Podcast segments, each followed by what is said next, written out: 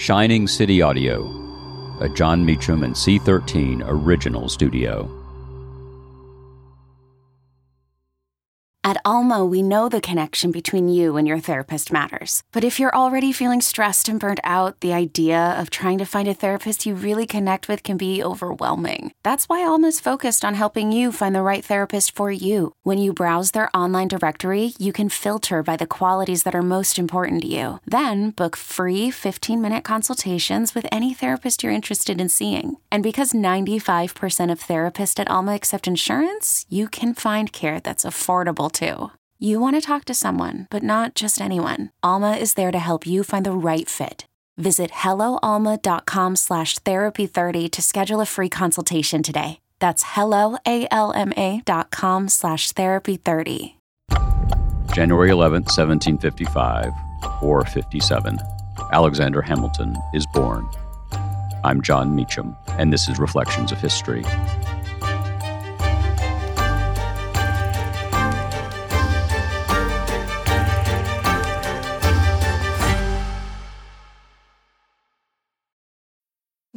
Need mealtime inspiration, it's worth shopping Kroger, where you'll find over 30,000 mouthwatering choices that excite your inner foodie. And no matter what tasty choice you make, you'll enjoy our everyday low prices, plus extra ways to save, like digital coupons worth over $600 each week. You can also save up to $1 off per gallon at the pump with fuel points. More savings and more inspiring flavors make shopping Kroger worth it every time. Kroger, fresh for everyone. Fuel restrictions apply. Before he dominated Broadway, Alexander Hamilton dominated a new nation. Born on this date, though there is some debate about the year, in Nevis, Hamilton was a vital force in the creation of the United States of America. To mark his birthday, listen to words spoken not at the beginning but at the end of his life, a eulogy delivered at Trinity Church in New York by Gouverneur Morris. Fellow citizens, if on this sad, this solemn occasion I should endeavor to move your commiseration, it would be doing injustice to that sensibility which has been so generally and so justly manifested.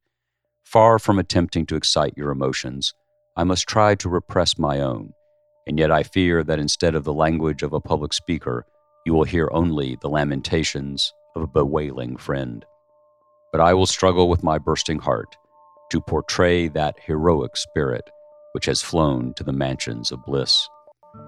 Students of Columbia, he was in the ardent pursuit of knowledge in your academic shades when the first sound of the American War called him to the field.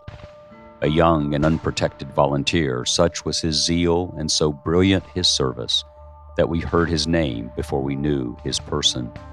It seemed as if God had called him suddenly into existence that he might assist to save a.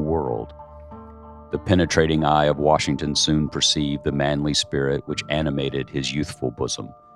By that excellent judge of men, he was selected as an aide, and thus he became early acquainted with and was a principal actor in the most important scenes of our revolution. Shortly after the war, your favor, no, your discernment, called him to public office. You sent him to the convention at Philadelphia. He there assisted in forming that Constitution, which is now the bond of our Union, the shield of our defense, and the source of our prosperity. In signing that compact, he expressed his apprehension that it did not contain sufficient means of strength for its own preservation, and that in consequence we should share the fate of many other republics and pass through anarchy to despotism. We hoped better things. We confided in the good sense of the American people and above all, we trusted in the protecting providence of the Almighty. On this important subject, he never concealed his opinion. He disdained concealment. Knowing the purity of his heart, he bore it as it were in his hand, exposing it to every passenger its inmost recesses. This generous indiscretion subjected him to censure from misrepresentation. His speculative opinions were treated as deliberate designs and yet you all know how strenuous, how unremitting were his efforts to establish and to preserve the Constitution. If then his opinion was wrong, pardon, oh, pardon that single error in a life devoted to your service. Fellow citizens, you have long witnessed his professional conduct and felt his unrivaled eloquence. You know how well he performed the duties of a citizen. You know that he never courted your favor by adulation or the sacrifice of his own judgment. You have seen him contending against you and saving your dearest interest, as it were, in spite of yourselves. And you now feel and enjoy the benefits resulting from the firm energy of his conduct. Bear this testimony to the memory of my departed friend. I charge you to protect his fame. It is all he has left, all that these poor orphan children will inherit from their father.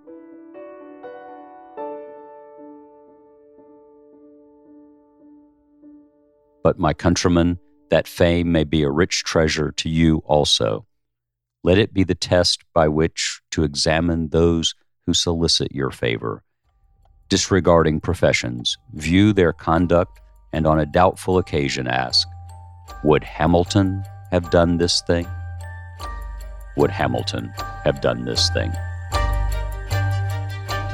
Thank you for listening to Reflections of History, a creation of Shining City Audio a C13 Originals and Jon Meacham studio.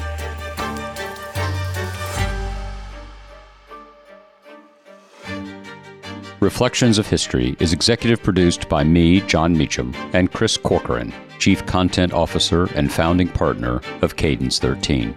Production and editing led by Lloyd Lockridge, Margot Gray, and Chris Basil.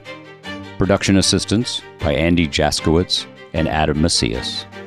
Cadence 13 is an Odyssey company.